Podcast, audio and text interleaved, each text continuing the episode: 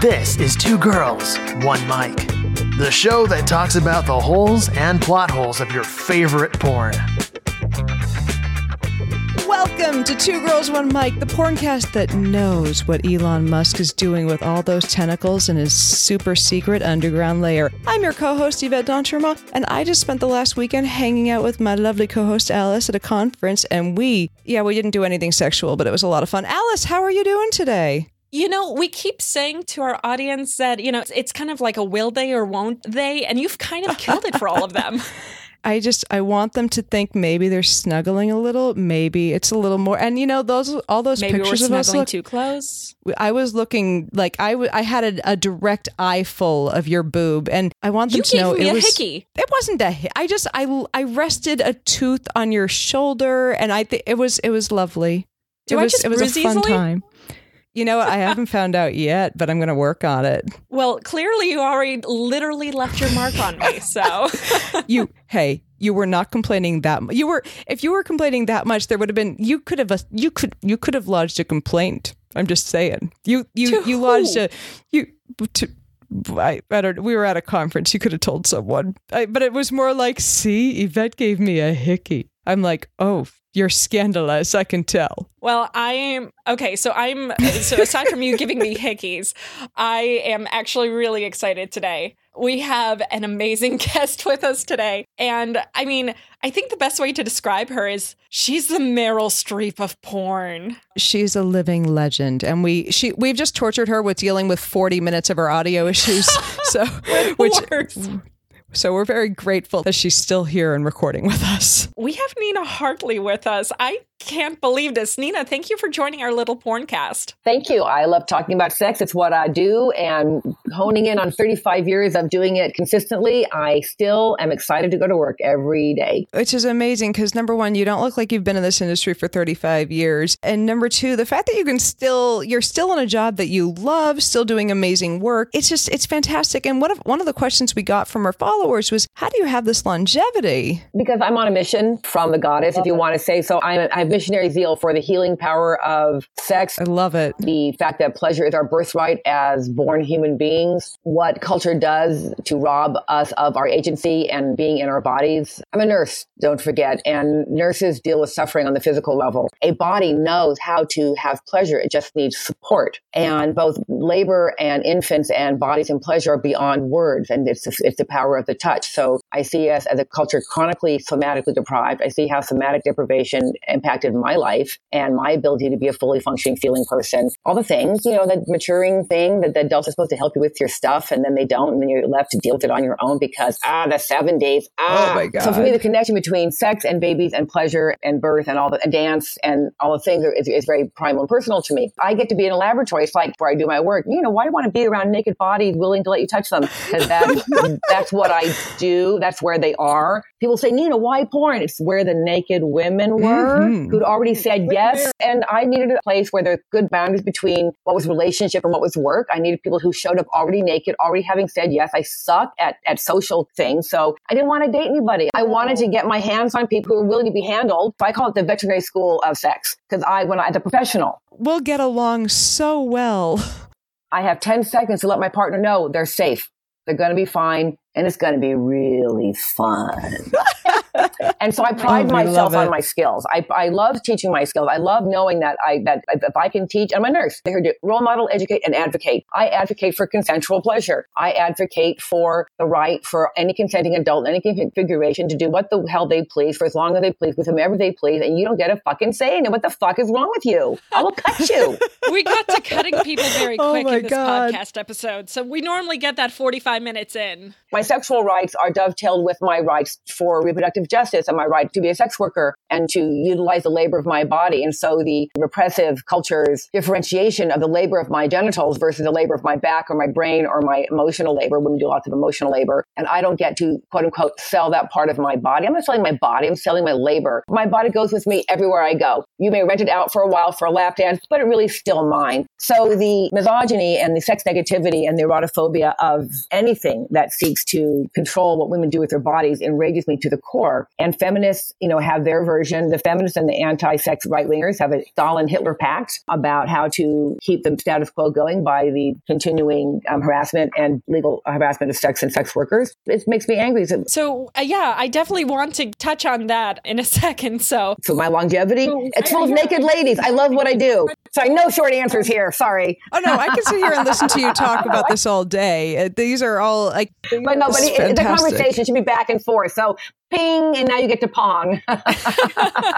So yeah for our audience um, who have i mean I, I don't know how someone has never heard of nina hartley but there are those individuals those poor souls. We'll get them there. So a little bit of background uh yeah we'll we'll walk them through. So as you mentioned you've been in this industry for 35 years. You're an avn you're an XRCO Hall of Famer. You have been in well over a thousand different films as an actress and 18 films as a director. Some might know you from Boogie Nights. Uh, you were one of the first to make that crossover into quote mainstream acting with that part. But you're definitely one of the most enduring and recognizable performers in history. And you know, you're an actress, you're a director, you're a sex educator, you're a sex positive feminist, you're an author. I'm trying to figure out what you don't do. I mean, we know you give a fantastic blowjob. So I, I, feel like I need to pick some books up about that. I'm a good cook. I'm a lousy housekeeper. I don't do housekeeping. The most important thing is what keeps my longevity is I bring good news about sex. And we don't hear enough of that. I bring good news about sex is the good news is that every single person who has a body can find their best place that's safe and wonderful. And every body, every person can build for themselves the sex life that they need to be sustained and fulfilled because the smallest unit of sexuality is a single human being. And that's my job.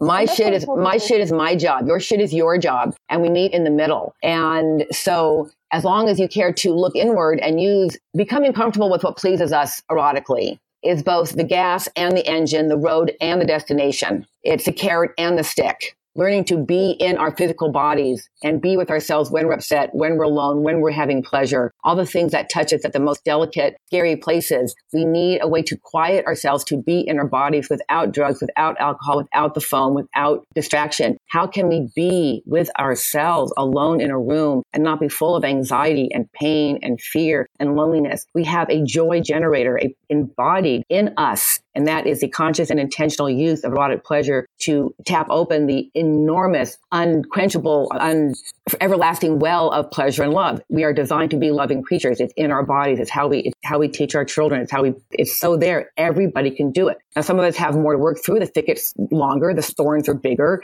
The, the obstacles are harder because of our conditioning. But as long as you have a body, you have a place to go home to, and pleasure is our way in. And a second of pleasure, then for every second of pleasure we give ourselves consciously and healthfully, we erase one second of pain and anguish. And some of us have more seconds of pain and anguish, but eventually you'll get to zero.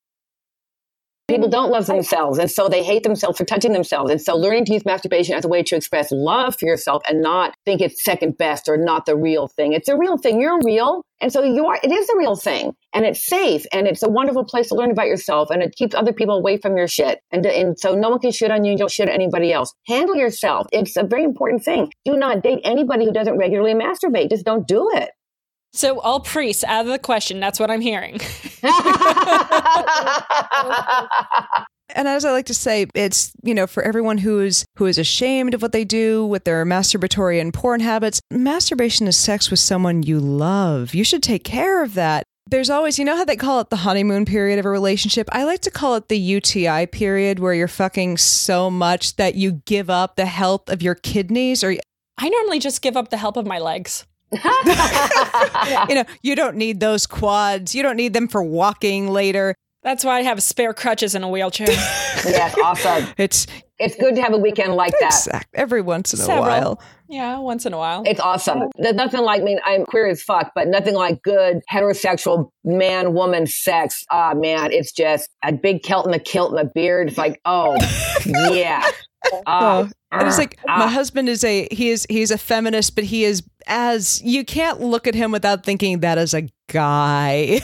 awesome. No, no, I love feminist men. I love feminist men. I love beards. I like man buns. It's all good, you know. Man but and it's like the last month I I mean here's a little bit of a departure from sex. I was sexually harassed at a conference last month and my husband was just there with me through the entire thing. So I mean when when I say feminist, he he really Cool. deeply gets it and it's it's nice to have a guy who is there through all of this. I mean he knows that I'm sitting here on a podcast talking about never mind knows he's editing it. Uh, and I mean he's he's totally 100% behind it and it's it's nice to have someone who who's on board with this and I think we need from, you know, through educators like you, we're going to get more men on board with it and more women who don't And, and men need to talk to other men. Men are not, men do not listen to women finger poking them and shaming them and giving them some moral superiority. Men, dudes need to talk to dudes Yes. until it's not cool that your girl doesn't come too. Yes. It's like, dude, what's your problem? I feel like more men need to have discussions about making women come and not if a woman can come. I feel like that has been a discussion for decades of, hey, Oh, sure. do women actually have a G spot? Do women have, can they have the ability to come? I mean, I, I feel like I've heard this my entire life and it's so exhausting. I mean, you've been in this for 35 years. I would hope you came once. I have come one, but I don't make porn to come. That's not why I'm there. My orgasm is oh, really boring to watch. No, but the secret to my I'm just hoping at least once in 35 years. I, I will say this. The reason I can do movies for so long is my back in 1984, my first rule to myself was if I don't do it at home for free, I won't do it on camera for money. That makes sense. And so I've never, even on my worst day at work, I was never hating what I did. That makes a lot of sense. That's And good. then a whole bunch of things I do off camera that nobody sees because a girl's got to have a private life. we like that. People think I show them a deep. I'm not. sh- I'm not showing them myself at all. I am performing sex in a way that I stand up for and believe in, which is to someone who's having a good time, has agency, has ideas. Hey, just try this. Is not is not weeping in the corner. Who's clearly like, I like the cock. This is good. This is a good thing to showcase. And plus a camera. Woohoo! I'm an exhibitionist. Rock on. I don't gotta date Nice. you. I don't gotta hear about your mother. I don't gotta. Oh no no no man. See you next. I loved it. I loved that it was. I'm like a dude that way. I love that with bump and dump. See you next time and get paid. Rock the fuck on. Plus, I had a, a laboratory to work in. I I love that way of looking at it. A laboratory. had the I had the pollinators. So the, the pornography companies pumped out my material, never knowing that I'm a fifth columnist. That I'm deeply imbued in queer culture and feminist theory, and I was always representing for our side. And so now I am an avatar of sex. So guys gonna watch me fuck with the strap on. Yeah, I got blonde hair. Yeah, I got titties. Yeah, I got a tan line. But I fuck like a dude. You have to fucking know that shit. People do pay attention to porn, and so my nails were always short. You know, I just the way I approach a vulva clearly shows that I like them. And people say, Nina, how are you so successful with women? I desire them like a dude and respect them like a lesbian. And anybody can learn this skill set. It just starts with respect for the female body. I'm enough 70 goddess worshiping for that. It's like vulva is fucking great. And I know that you're straight, but you should go to Gar- uh, YouTube Garfunkel and Oates College Try. Oh, I haven't seen. How have I not seen that? When we're done with this, you'll go to it and you'll die laughing. You're just going to die laughing. I'm the bi chick that loves being the straight chicks one time. I don't. want- I don't want to date you. Women, then there are other women who are bi from the from the waist up, meaning making out with a girl in boobies. Fuck yeah, vulva. Fuck no. So that's okay. I'll keep my pants on. Lay down. I am another Garfunkel and Oates cliche. You know their song "The Loophole." I love that song so much. I was raised very Catholic. I was led to believe that any sex in the front door was sex that Jesus was sending you to hell for. Yes. But they never talked so much about the other door. It's the kind of sex that God can't see. It's the sex God can't see. So I mean, I this is it's funny because this is the most uncomfortable I ever made an audience because I do some public speaking. This was a an atheist audience. They are there for the religion jokes, and I normally don't pick too much on on religion in my act, but I was like, yeah, I, lo- I was so Catholic, I lost it in the ass first. And this this audience who had been laughing at filthy jokes just suddenly all the oxygen sucked out of the room because it was such a true thing. It's, it's true the world over in culture. So in America, you know, anal sex is what you do for your special man. In Europe, it's what you do in,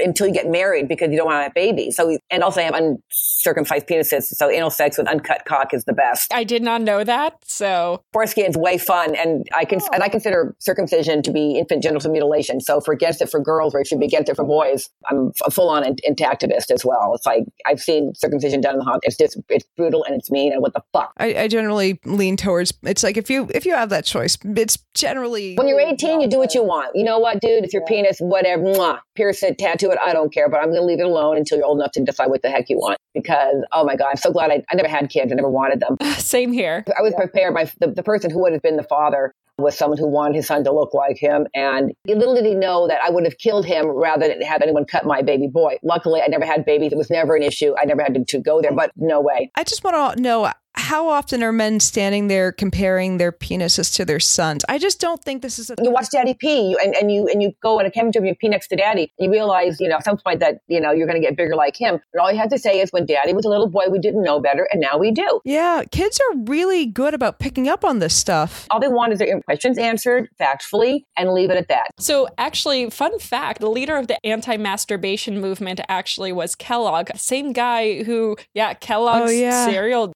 Cornflakes and don't touch yourself. Right, exactly. Char- and I think Charles Graham of Graham Crackers. So my father was born in 1915 and to a, a well-off family in New York. And so he was one of the first generation of children to be born in a hospital, which was the modern, clean, and progressive thing to do in 1915 instead of being born at home. And that was when Kellogg was really quite popular and powerful. And so my father was a Gentile, but he was circumcised as a baby. Kellogg promoted circumcision for boys to prevent masturbation. Yeah, that's exactly what it was about. It's like, let's take away those 20,000 nerve endings. It is a cruel, barbaric thing that just it takes off half a man's sex pleasure. But if any cock is clean and tested, I'll suck it happily because I love fellatio. So that part, I like foreskin because it's more to play with. And it makes the penis more like a vulva because it renders it more of an internal external organ, but it's more to play with. We actually we were reviewing a film not too long ago. We were re- reviewing Not the Wizard of Oz. We didn't realize you were in it actually. You were playing Auntie M. And I didn't realize until you were sucking cock who- who it was. And I was like, oh, we have we have a we have someone who I love and this is great. So do I have a cock sucking style that you could recognize? Yeah, kind of with the outfit, I couldn't recognize you at all. And then all of a sudden, So what about my blowjob made you realize it was me? I'm fascinated to hear. Well, for me, it wasn't the blowjob, it was the face, but I would say it was a recognizable style. correct. Yeah, it just you kind of have this style of Wrist movement. It's it's hard. I'm going to go with that. Yeah.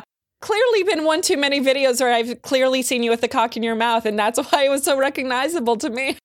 But that's fine because that means that, that some essential thing of me has shown through all these years, which I really love Felicia. I think, and here's here's something that I think some women do not know, or that, or not just. what I was going to say, it's. I think, I think some people think that you only get your mouth to work with when giving a blowjob. I hope more people realize you get a hand, you get two hands, depending on the person you're working with, to extend your mouth and your throat. There is so you have so many things you can touch somebody with on your body. Touch all the body with all your body. Nina, I have a question. Yes. Because you are such a master at giving blowjobs. What are some, uh, you know, aside from, you know, touch and play with all the body, what are some helpful tips that you would give for someone who doesn't effectively, or I don't know, wants to improve their skill set when it comes to giving a blowjob? I would love to know. So first, I'm going to assume mutually desirable, no more than two drinks into the evening, consenting adults who like each other, and no bullshit. Right. So that's my. That, whenever I talk about people having sex, I'm assuming consent. I'm assuming enthusiasm on both parts and all the things. If it's blowjob only, then the blowjobber should probably, if I'm going to, I'm going to be very heteronormative here. Uh, because I don't think I need to teach gay men how to suck cock. Um, so I'm assuming a female blowjob giver and a cis male blowjob receiver. So it would help her position to put on some kind of pretty lingerie because when he looks down, that your boobs are framed as prettily as they can be. You do not need a lot of makeup. A little mascara and or lashes don't hurt, but you don't need to doll up because you're not that far away. Mainly, Waterproof? um, depends if you want to play the "it's so big my mascara is running" game, or do you want Oh, you know, you can wear the extra water soluble makeup depending on the game. There's a blowjob for every occasion. Oh, you've inspired me already. Yeah, there's a blowjob for every occasion. Two things to keep in mind. You can give a blowjob from a dominant position, a submissive position, or a neutral co-equal position. As long as you are amusing yourself, he will be happy. He has an enthusiastic, pretty female near his stuff. He's cool. And that's all good. So you just have, you know, just have at it. Don't try to be like a movie. If you like what's happening, he's going to know it. A cock, when a cock feels safe enough to come out and play, it'll get hard. I feel like that needs to be on a t-shirt. Right. It just men men have emotions too, and their emotions are often shown through whether or not they feel safe enough to get an erection. And you cannot get a dick hard any more than he can get you to take it up the ass. A dick will come out when it play when it knows it's welcome and it's safe, and its partner is playful too. So just don't forget the spot between his balls. That's the base of the dick and the taint. And so you hold that gently in your hand, ergonomically speaking, and you just squeeze the cock put your face near it. And So you have cock in one hand and the base of his dick in the other hand and to squeeze in tandem until, and coax the blood in. None of this frantic jerking of a soft dick. Oi. Also go up and play with his dick and make out with him. Let him squeeze your boobies and then he'll feel very potent and he'll get hard. Then you can slide down to that. So amuse yourself with his penis. He will feel like a god. You will get juicy and then you'll have the whole evening to yourself and he'll do whatever the fuck you want. Show desire nicely. Don't order him around unless that's a game, but just like, oh my gosh, I love your cock. I want to do this. He'll probably go, sure, why not? I mean, you know, I can get very wet just performing fellatio, so it doesn't have to be reciprocated. Yeah, so I have a question. Now, uh, this podcast, people are going to learn way too much about me. But so I don't have a gag reflex. However, I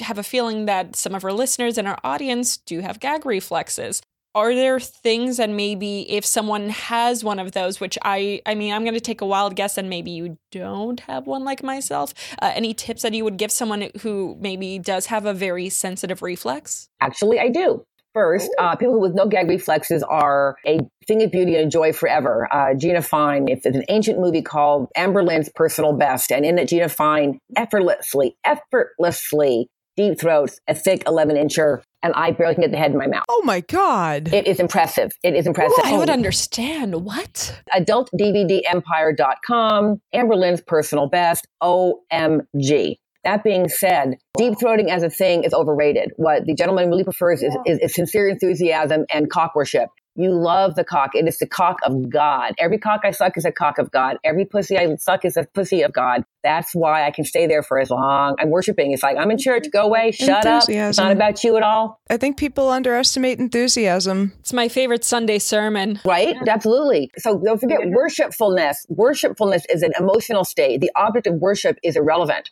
What I like about fellatio and cunnilingus is that the object is portable and everybody has one or the other. You can worship anywhere. Churches everywhere. Every, everyone's a oh. church, right? For me. So because I'm queer and not monogamous and all the stuff. So you can work with your gag reflex so you no longer are panicked by it. And then you can put on the party trick. So the party trick is, is until you do this, he cannot put his hands in the back of your head lest he lose his penis in a wear bite. So you have to have your partner. Your partner must be on for the board, and this takes this takes anywhere from four to 10 blowjobs to get down as a skill set. But it is the party trick of the gasping, choking, semi heaving, slobber inducing, slime inducing blowjobs out of oh, control.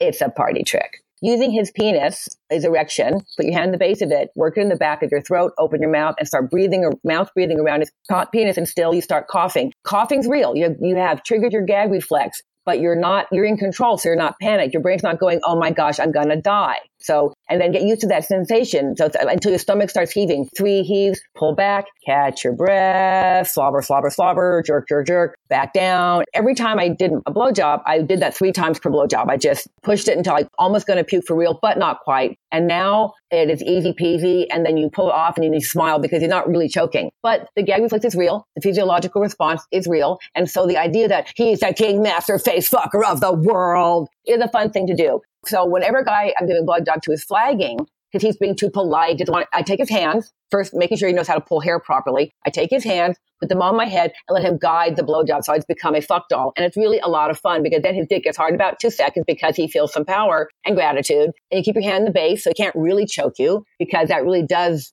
blow chunks. Um, and so it's part of the part of the role playing and the fantasy of the unbridled passion. I can't believe I almost I, I can't take it. All your cock is so big, and I can make myself gag on a four incher. It's not about size; it's about where in the back of your throat you point it. So, and it's, it's really theatrical. It's so fun. It's just like, I'm going to try again. But then the no gag reflex is a tremendous gift and not common. So lucky husband, boyfriend, person. Oh, yeah. Definitely lucky. I'm glad you know that he's lucky. Yeah, you. It's actually hysterical. So, my partner, whenever he brushes his teeth, his gag reflex is so bad that if he points his toothbrush in the wrong direction, he starts choking. That's adorable. Thank God he's not gay.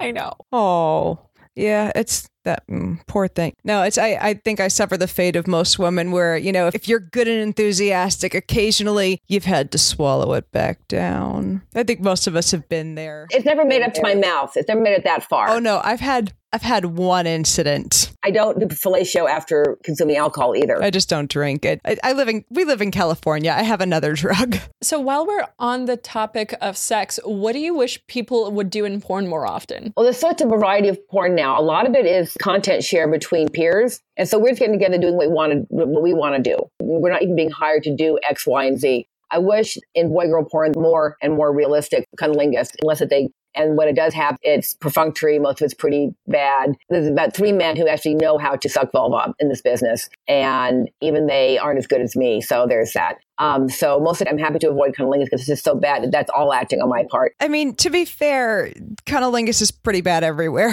For sure. If they're watching porn, unless they've got my tape on my guide to cunnilingus, unless they're watching porn, they're going to be bad at it because it's done badly in porn. Any cunnilingus where you can see vulva is called as pornolingus. And cunnilingus is where you see the back of the giver's head oh. and the face of the receiver. That makes much more sense. That's cunnilingus. See labia and clit, that's pornolingus. Pornolingus. No labia visible, no clit, cunnilingus. Oh, we're going to be using that term again in the podcast. The secret to cunnilingus is a phallus is a phallus is a phallus. So yours and my visible phallus are probably one inch long or less. And most man people's visible phalluses are four to six inches with a few going way off the charts at what the fuck's going on here. So most people who identify as female or women have very, very short phalluses. And I tell guys, I take my hand and I put my thumbnail about halfway down my first pinky joint. And I say, imagine that your entire cock was this big. How would you want head? Do that. Do less, do it slower. What I do is I get my mouth in the correct configuration, which is the upper lip and teeth over the pubic bone with the bottom teeth and lip at the opening. And I just make a nice little seal and I put the weight of my head on her vulva and I don't move. I don't mm. move. Don't move. Don't move. I don't move my lips. I don't move my head. I just, we breathe together and then she, and it, it starts twitching and she starts moving against my face. So when in doubt with, with a woman, you supply pressure, let her supply movement and she'll experience you as fucking genius. Stop doing so much. If she is jerking like you have just tased her, she you are overstimulating her. You want her to be relaxed enough that she's undulating into your face and grabbing your head and grinding against it. When in doubt, stop moving. That's such perfect advice. This is great advice.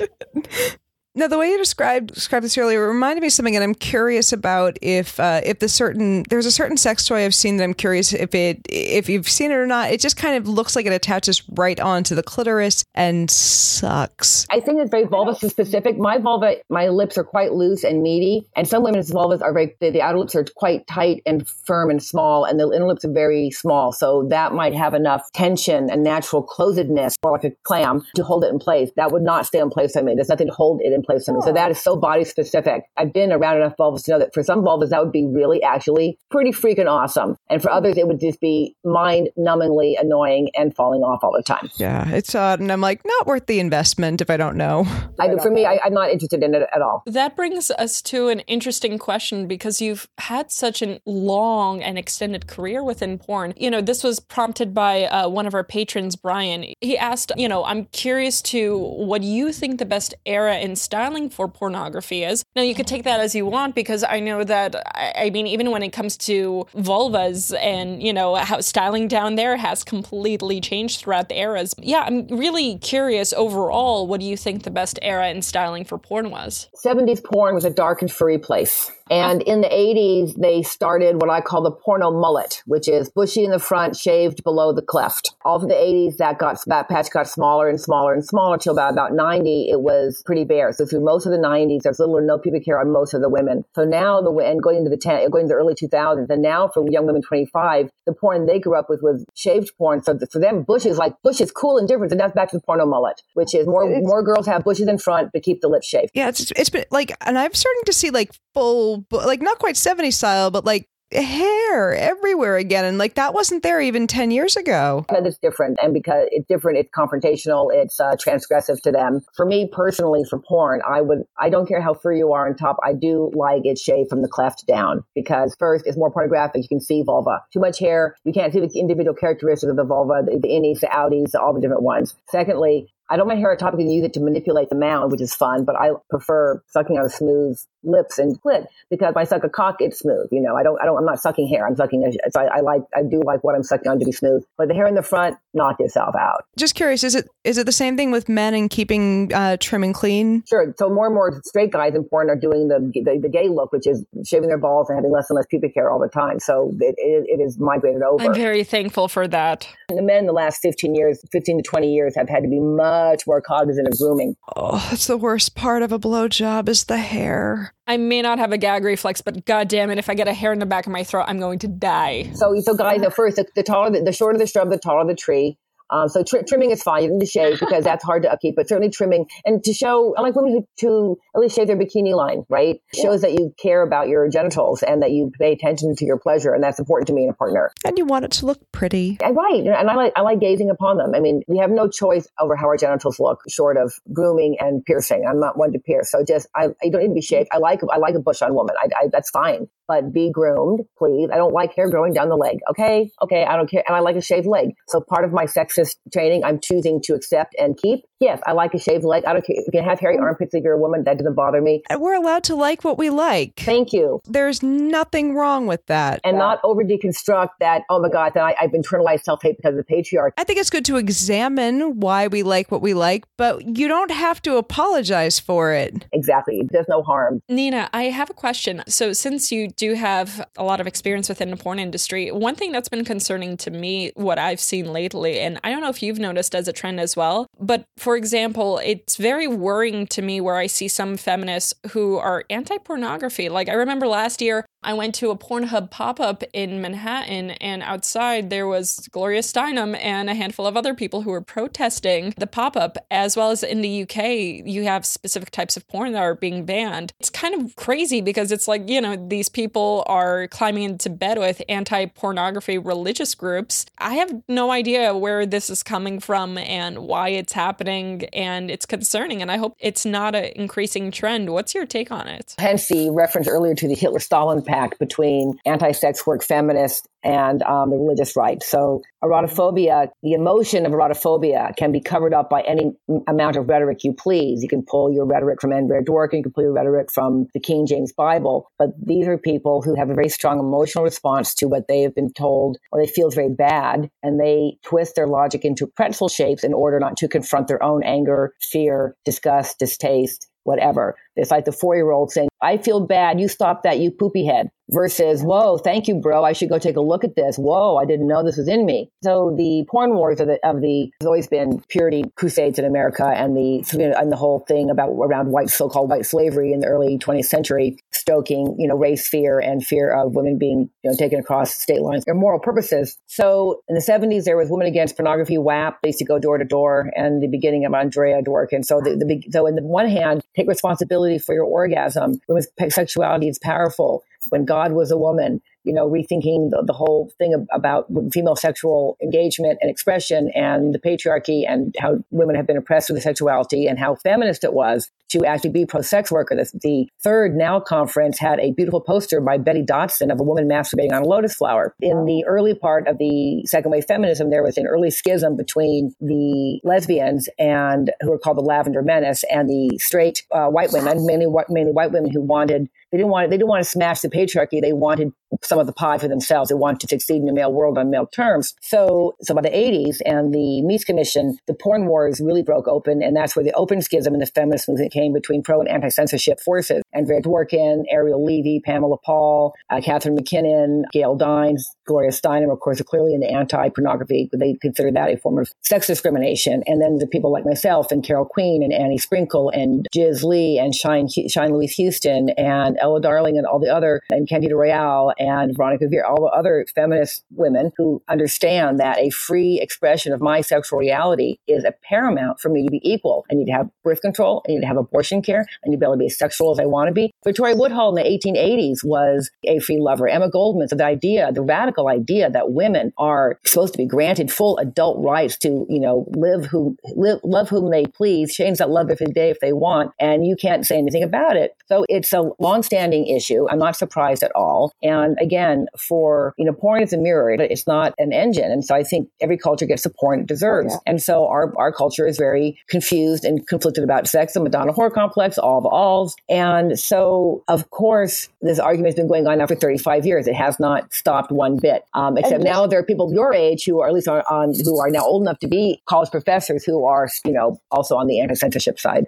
And, and just to, to push this home to some of our viewers who are listeners who might not know the the environment things were like in the 70s or might not might not understand that you know these are issues that have that have been relevant in you know within recent history. Women weren't even allowed to have their own credit cards i believe as recently as the 70s so it's not like equality was right they couldn't get birth control without their husband's permission. They couldn't get credit in their own name. And so this is very recent. And we're losing it of course because of trump and what he's who he's got on the Supreme Court. Mm-hmm. All the things that I grew up thinking that we had we had settled for good are going to be challenged. Now where it's really scary going forward because of lawsuits. The, the argument is very much a well, not only in the U.S., but for example, in uh, in the U.K., I know. oh, don't get me started on so the so the Green Party is full of. Anti- I'm actually unfamiliar with this, so can we? Like, there are probably a lot of our listeners who are unfamiliar too. There's also feminist thinking on both sides of sex commerce, aka prostitution, yeah. that it's, you know, we're trafficked. So the, so the anti side says we're trafficked. We don't know what's good for us. We can't possibly want to do this. It's degrading and all the things. And the pro side says it keeps me alive. It's exciting. I love it. I perform a vital service. So there's there, and you know, sex work is real work. Let us survive,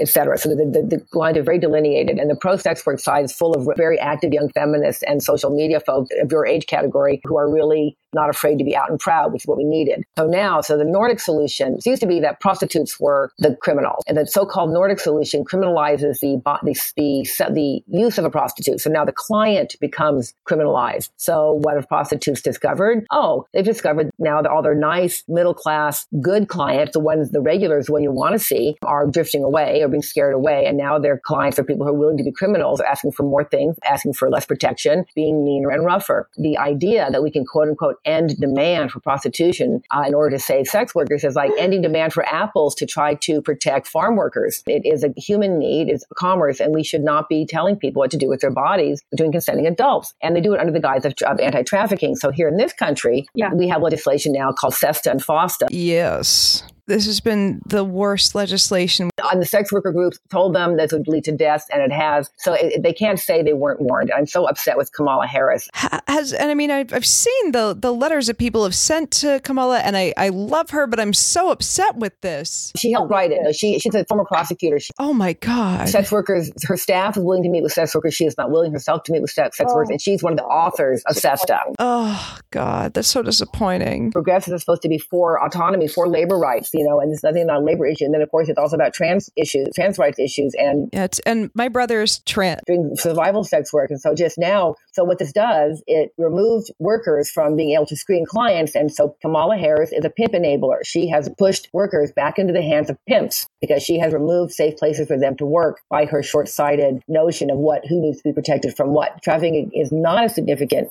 issue, but like the border issue, is something that the right wing can whip up and is a huge division within the feminist movement between do I have the right to my body or not? And so at least if you're religious, I get, you know, like abortion or birth control or pornography or prostitution or gays and all the things. But if you're a feminist, you're fighting for my right to have an abortion and you're not fighting for my right to be a sex worker, fuck you. If your intersectionality doesn't include sex workers, fuck your feminism. Your feminism needs to be checked. And actually, on a previous episode with Mercedes Carrera, we not only discussed SESTA and FOSTA, but we also elaborate a little bit more on how actually it becomes a free speech issue on when it comes to online censorship. So it, it opens this whole can of worms. You know, people who want to find out more, they can listen to that episode. But it's really disappointing how, like I, I mentioned the UK previously. I don't know if people were aware, but as of 2014, they actually have legislation where on camera and, you know, even between consenting adults, you can't have, and this is in British porn, it bans, this is a list, spanking, caning, role playing as non adults, physical restraint,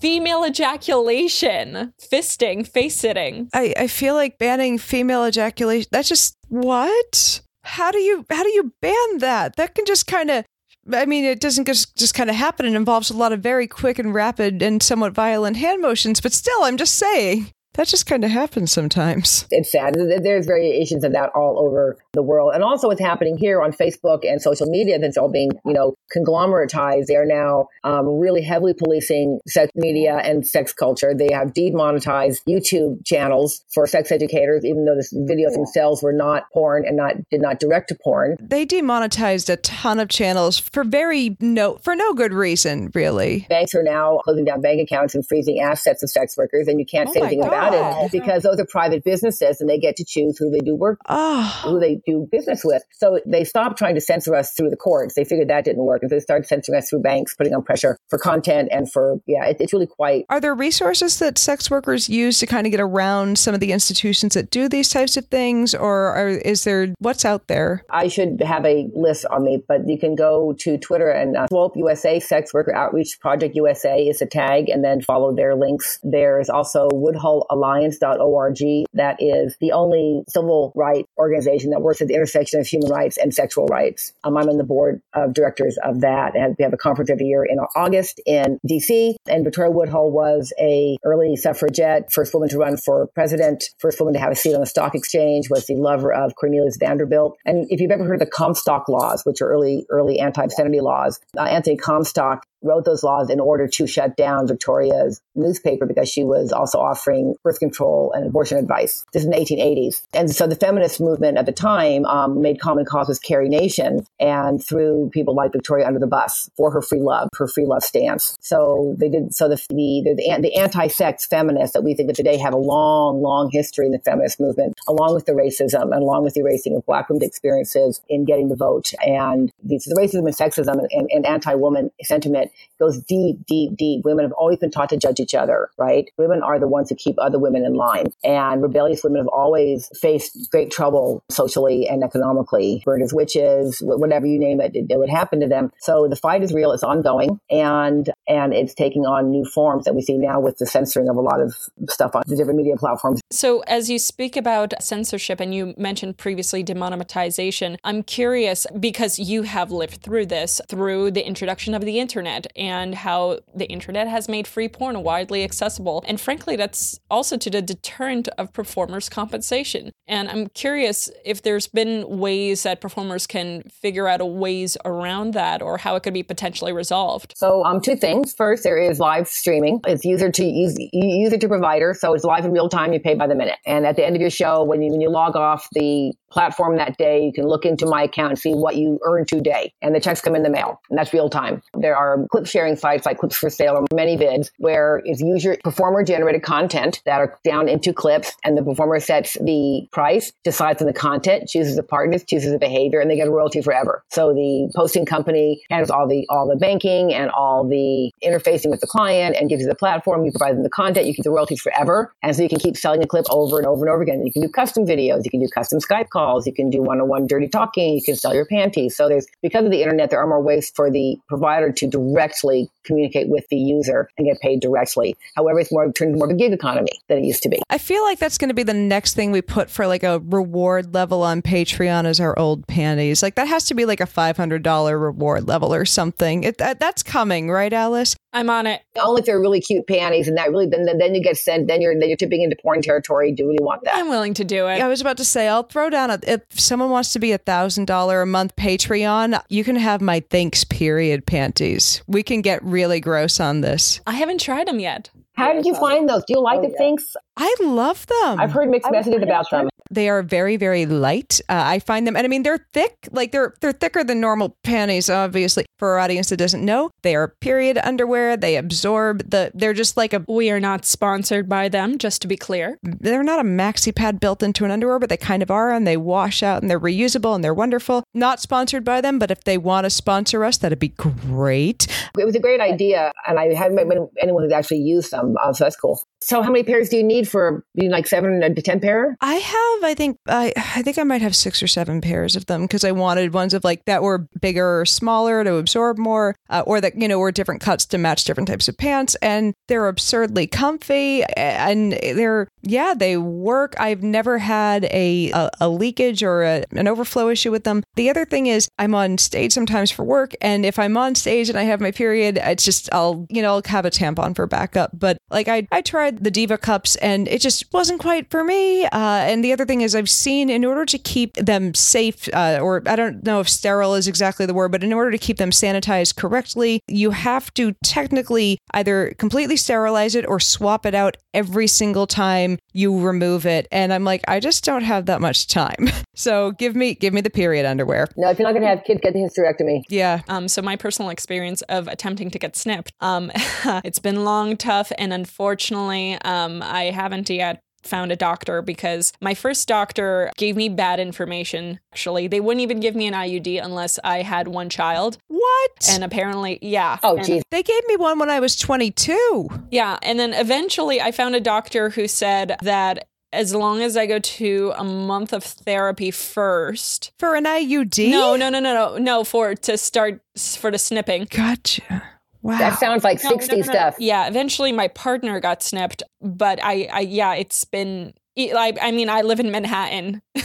that shouldn't be an issue. That's another thing. So there, there's a patronization of men telling you about your body and what you really want in life. So now that your husband is snipped, um, so you clearly know you don't want kids, talk to your doctor about something called endometrial ablation. oh. Um, it is basically they insert a balloon into your uterus, fill it with hot water, and burn back the endometrium, leaving a chart, leaving you barren, literally barren. So there's no more. So your periods go to almost nothing. Your hormones are completely unaffected because your ovaries are not touched, and they don't use it for birth control. That it's, it's, it's only 95 percent. But even if something your husband snips, so clearly you don't want kids, but this way you don't have periods. Or start to start talking to your doctor about a laparoscopic hysterectomy, keeping the ovaries in the cervix, and then you just don't bleed anymore. And if I knew then what I know now, I would have had my hysterectomy at 32 years old when I first started with my fibroids. I w- it would have come out through my belly button. I would have been perfectly fine. I'm sorry I didn't do it. I waited until I was 50. What was my problem? You've inspired me again today to go get things yanked out. So keep your ovaries, keep your had a ovaries, hormones, and cervix Fun. because cervixes are fun to play with. So there you go. Yeah, fun story. My brother had a hysterectomy. My brother's trans, and he had polycystic ovarian syndrome, and he also has lupus. And the com- the poly- the PCOS flaring up was making the lupus work. And he was he was going to be transitioning soon, and he's like, "I want this taken out," and they're like, "No." And he's like, "This is causing me pain and making another medical condition worse." They're like, "Okay, we guess you don't need it anymore." And he had to convince them that you know he was married to a woman already. He had to convince his doctors that he's like, "No, if we want kids, I have a wife." Like it was so nuts what he had to go to in order to get his uterus taken out. Other I- people I- I policing our sexuality. So that's still a thing. Yeah, it's uh, my brother said it, people do like don't question him anywhere near as much on his medical issues now that he's transitioned. It's kind of horrible. You you got hysterectomy? Yep, got his hysterectomy, transitioned, uh, and he's like, yeah, people are people are less shitty about pretty much everything now that he's a now that he's presenting as a guy. It's kind of ridiculous that, and I've received this objection previously when I used to go to doctors and ask actually about long term birth control or, you know, sterilization for myself. Of my, my favorite was always, well, what about your future husband? What if he, you know, wants children? I'm like, then no, he's, he's not the one for me. It's clear. Yeah, no. Not the future husband. Oh, you might regret it later. Then I'll have to live the consequences of my actions now, won't I? Like a grown up person. It's not like I can't adopt Jesus. I mean, it's just ridiculous that I have to hinge my decision on someone else's, you know, thought of whether or not I want kids. The same people who tell you, yeah, you know, don't get an abortion, give it up for adoption, will tell you not to get you not to not to be responsible with your sexual organs, and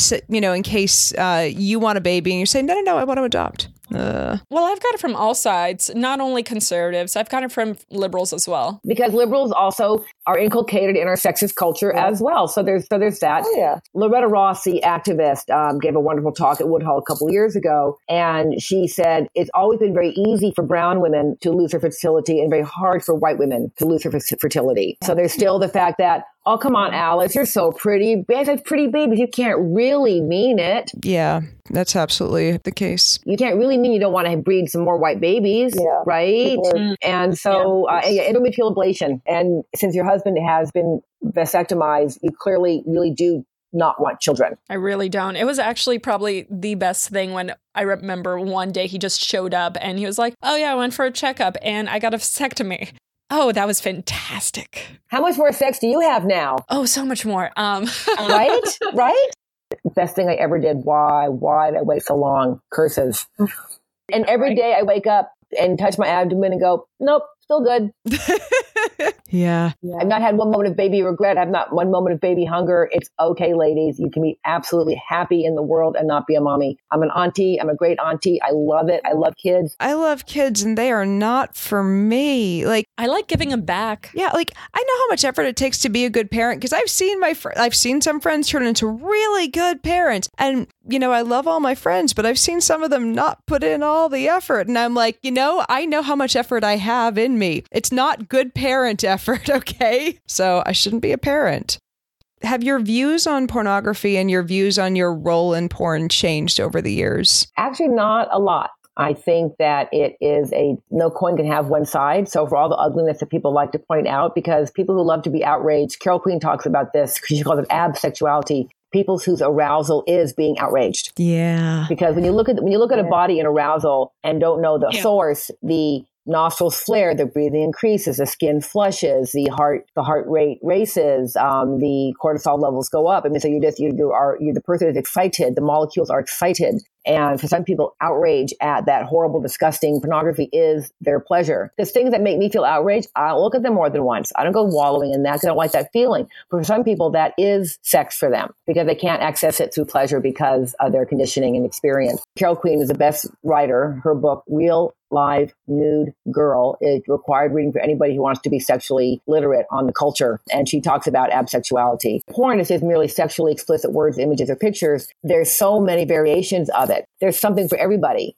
Every person has some way into their erotic thing, and it's up to them to find the pornography that suits them and then avoid the stuff that makes them annoyed. It's really not hard to do. That reminds me of a thing that comes up fairly often. We'll get women saying, you know, I can't find porn for women or I can't find porn that I like. And I'm like, porn for women is porn. Like, there's porn out there that will titillate you very easily. And I don't want to tell people just relax because I feel like that's dismissive, but it's like, how would how would you tell people to approach this? So if I'm a female person who says, "Oh, there's no porn for me out there," sit down with a piece of paper and a pencil and write down what kind of things do I like want to see? Boy, girl, outdoor, indoor. Do I want to see a story? I want it to be mainly heterosexual. I would like there to be some romance or some feeling between people. Maybe movies aren't your thing. Maybe you need to read erotica stories, which are very explicit, but all the pictures are in your head. Okay, that's how you like to get into it. Maybe you like Rumi poetry. That's still kind of porn. Maybe you like Tumblr. Maybe you like drawing. Maybe you like photos. Maybe I don't know what you like. Porn is a big enough phrase. Something that makes me juicy between my legs is porn for you. It might look like anybody else's porn, but it doesn't have to. There's porn you watch by yourself to masturbate, porn you watch with your friends to point and laugh, and porn you watch with a partner to inspire both of you to get down. Yeah. And it's my advice to couples that the couple watch the porn of the least experienced person because if one person is turned on and one person is grossed out and freaked out, you have a bad occasion that can have some consent violations. If the person is more experienced with porn, just doesn't understand why that's sexy, then don't focus on the porn, focus on the fact that your partner thinks it's sexy and they're getting turned on and isn't that lucky for you? Shut the fuck up and be grateful. I was just say those are s- salient words. It's just if your if your partner has not has not wanted to try to watch the porn with you and they're finally watching it, be grateful. Go go into that experience happy. I, I like though that idea. Watch the porn of the least experienced person. You know, you're going to watch the porn you like later. Go at the pace of the slowest person, and then you'll avoid a lot of hurt. The person, often in couples, they're the person who likes something to be different than it is right now. Oh yeah. It behooves that hmm. person to identify the roadblocks of the other partner and to make it as easy, fun, safe, and pleasurable for them to come and join you on your side of the breach, the creek, the chasm, the canyon. I don't know. Is it a hill? Is it an anthill? Is it a mount? I don't know. If you want a real relationship to continue going and not delve into childish bullshit, make it fun for them to do what it is you want to do. Make it what's in it for them? More attention, more pleasure, more orgasms, more excitement, more flirting, more what?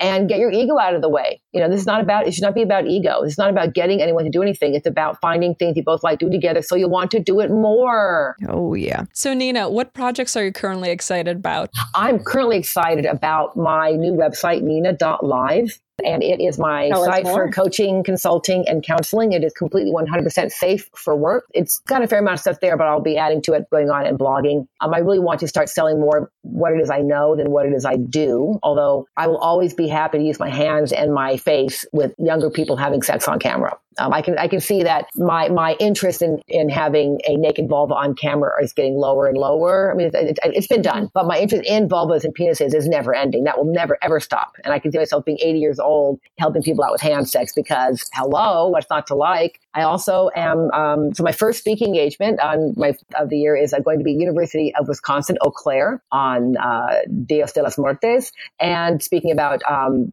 Nice. Porn, uh, about about uh, critical thinking in porn, how to basically not get steamrolled by porn, and how to interface with it in, for college age people. You know how to how to have a critical eye over adult media, how, to place yourself in relation to it. So I'm very excited about my new relationship. uh, I have a very good partner now who is who is simpatico in terms of our desires, our abilities, and our co our overlapping strengths um, to to get the message out there. Um, I'll never stop fighting for autonomy and sexual freedom for people because it's really important because it's your body. And if we cannot control what we do with our body, we are not free. And, um, and no one knows that more than people in the sexual margins. So that's the sex workers and GLBTQIA folk.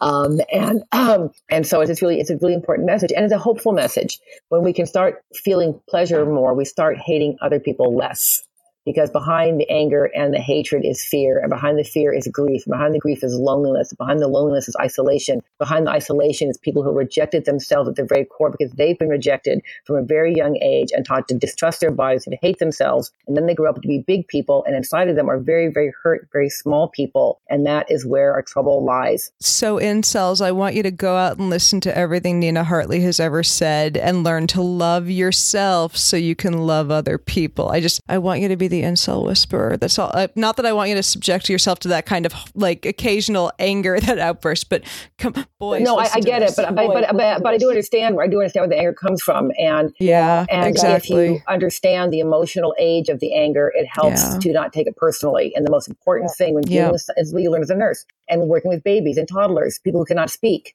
It helps. You cannot reason somebody out of an emotional state. You can recognize their emotional mm-hmm. state. You can accept it and then they will be seen and then they can drop it. But if you argue with them, it will stay, they'll stay there forever because you cannot reason your way out of emotion.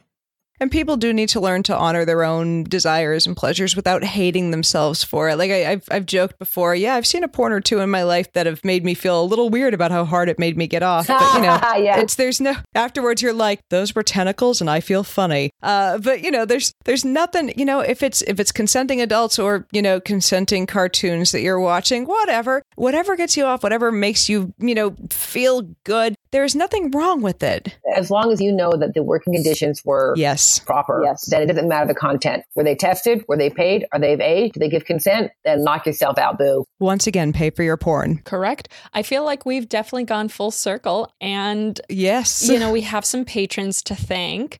Carl Rafael Castillo, William Kane Porter, Amanda Potter Cole, Tracy Miller, Sam Montooth, Eric H., Glenn Shriver, Joshua Rice, and everybody else who is a Patreon and has been supporting us, you can join us over at patreon.com slash two girls one mic. Well, thanks for having me. You guys are awesome. You were amazing. Thank you for thank you for hanging out with us so much. I'll never do it again. Never, I tell you, it's terrible.